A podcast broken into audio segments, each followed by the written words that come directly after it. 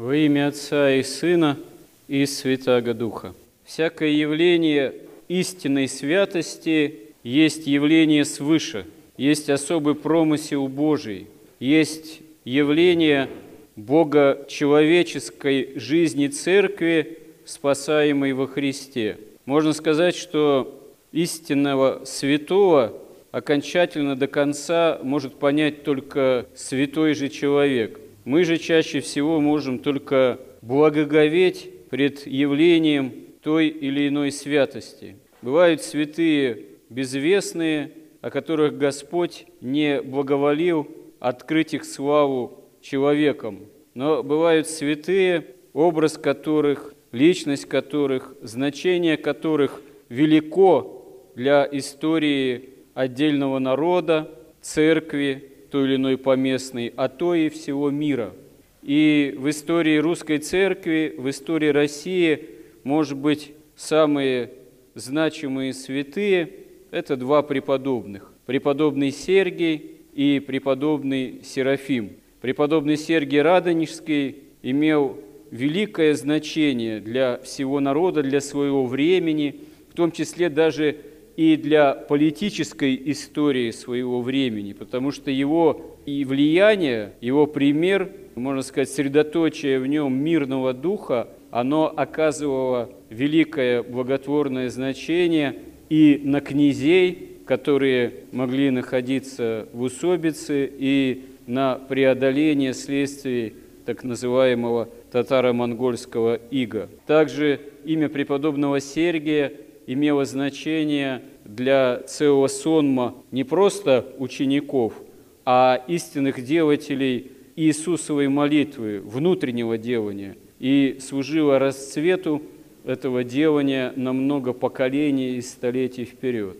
А преподобный Серафим Саровский – это явление удивительной святости, святости именно что таинственной, или, можно сказать, святости таинственной, аки один из древних святых отцов в тот момент, когда развращение русского общества в России, особенно начиная с аристократии, оно уже достигло достаточно серьезных глубинных пределах, и хотя до революции еще оставались вроде как десятилетия и десятилетия, но эта революция уже возревала, и недаром преподобный Серафим с такой силой пророчествовал о трагических судьбах царского дома. Но многие его современники это до конца не могли понять, в том числе его служка, верный Мотовилов, тоже до конца этого не мог понять, и пророчество преподобного Серафима приурочил к современному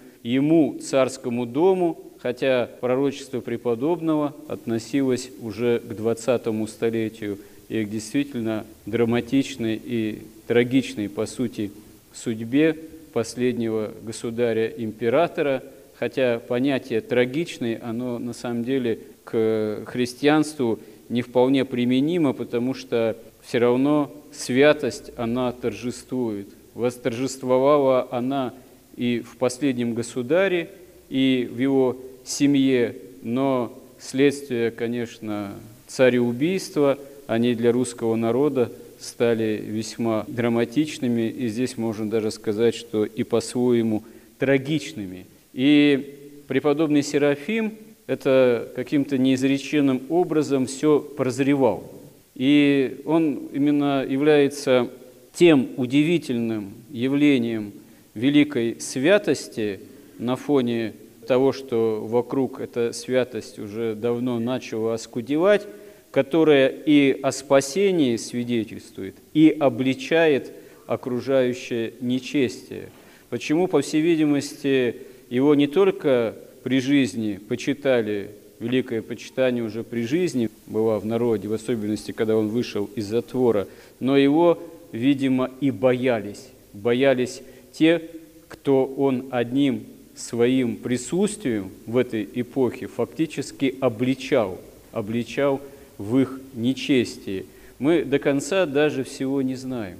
Современные историки, они продолжают открывать новые документы, вот, связанные в том числе с историей и преподобного Серафима, и Серафима Дивеевской обители, и многие вещи начинают представать несколько даже еще в таком удивительном более свете, чем это можно было почерпнуть из книг того же Сергея Нилуса, которую многие из нас читали в начале 90-х, но который тоже не мог всего знать. Впрочем, мы всего знать и не можем, но тем удивительней, что открываются порой какие-то новые подробности. Хотя надо заметить, что современные историки, если они пытаются исследовать тему того же преподобного Серафима, тему, связанную с его именем, с его образом, с его жизнью, с ее святостью, они в каком-то смысле рискуют зайти в тупик,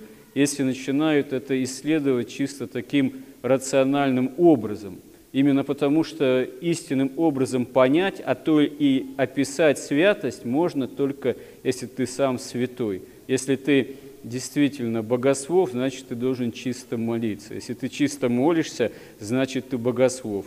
А если у тебя диплом об окончании академии там, духовной, это еще не значит, что ты на самом деле богослов. Ты просто имеешь диплом об образовании. А вот попробуй на самом деле чисто молиться. И в наше время тоже есть разные примеры. Ну, к примеру, недавно вышла в серии «Жизел» книга, посвященная биографии преподобного Серафима Саровского. В ней много есть любопытного – есть попытка описать эпоху, есть разные детали, есть какие-то новооткрытые документы, а вместе с тем такой вот рациональный подход историка, он выдает немощь такого рода автора, который сам, ну, может быть, он и христианин, но он все-таки не свят. А потом, когда историк исходит чисто из рациональной такой подоплеки, подхода, вот такие документы в архиве есть, а таких нет, то начинают происходить чудеса в кавычках. Историк начинает ставить под сомнение там, медведя, который приходил к преподобному Серафиму, хотя это часть уже давнего почитания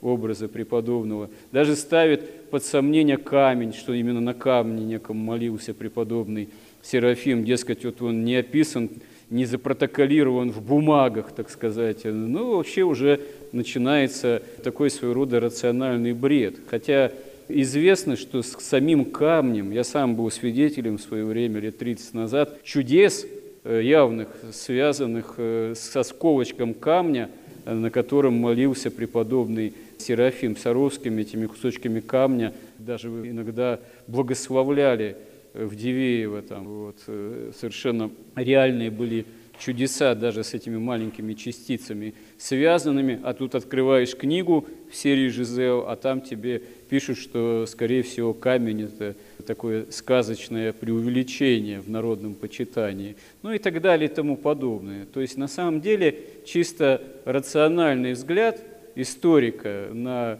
личность, исполненную святости, он погрешителен может быть, он оказывается немощным, он не может быть объективным, потому что э, вообще что такое объективность там, какой-либо науки, э, в том числе исторической?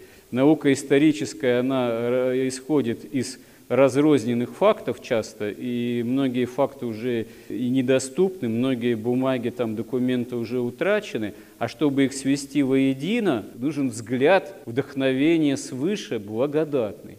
Но у большинства историков такого благодатного, исполненного Духа Святого взгляда нет. Поэтому историки в большинстве своем, они исходят из той или иной идеологической схемы, которую сам историк принял применительно к эпохе, ну, понятное дело, допустим, в советской историографии, в советской науке истории, к примеру, ну, какой мог быть взгляд на многие события, исключительно атеистические, безбожные и так далее и тому подобное. А и сейчас какой может быть взгляд у историка, если он не святой? Он все равно подпадает под какие-то идейные схемы, представления той школы исторической, представителем которой он является. Но это так, к примеру, но пример характерный. Хотя есть неплохо, удивительно хорошо тоже написанные жития преподобного Серафима. Одна из лучших книг житийных по-своему, более подробных, это книга святителя, ну, епископа, митрополита Вениамина Фетченкова «Всемирный светильник» называется. Такое уже в 20 веке составленное жизнеописание, житие преподобного Серафима, которое действительно составлено подвижником, человеком святой жизни. И вот если пишет человек подвижнической жизни, настоящий христианин, тогда он и может действительно передать, что такое истинная святость. Тем более, если эта тема связана с такой личностью удивительно великой в своей святости, как преподобный Серафим Саровский, и его имя, оно будет иметь значение на все времена и для Русской Православной Церкви, и для России, и для всего мира, и для последних времен, в том числе, о чем он тоже пророчествовал. И действительно, мы до конца всего не можем понять, настолько это мощное было духовное, и есть могучее духовное во Христе явление, такой святой, как преподобный Серафим, но он для каждого из нас может быть и защитником, и заступником, и покровителем, и так же, как Пресвятая Богородица, потому что его подвиг, его имя, его образ очень во многом связан и с образом Пресвятой Богородицы, ее покровом – покровом над Россией в том числе. И мы являемся современниками, слава Богу, этого великого явления, в том числе его мощей, его чудес, и его образ, он спасительный, должен для нас быть всегда близким, родным, и если у нас есть нужда в помощи, заступничестве, это один из первых святых, кому мы во Христе можем обращаться за помощью и именно тем благодатным примером, который должен нас призывать не лениться, не расслабляться, вот, а черпать в церкви, в ее богочеловеческом организме силы спасения, утверждения вере. Истина, помоги нам в этом, Господи. Аминь.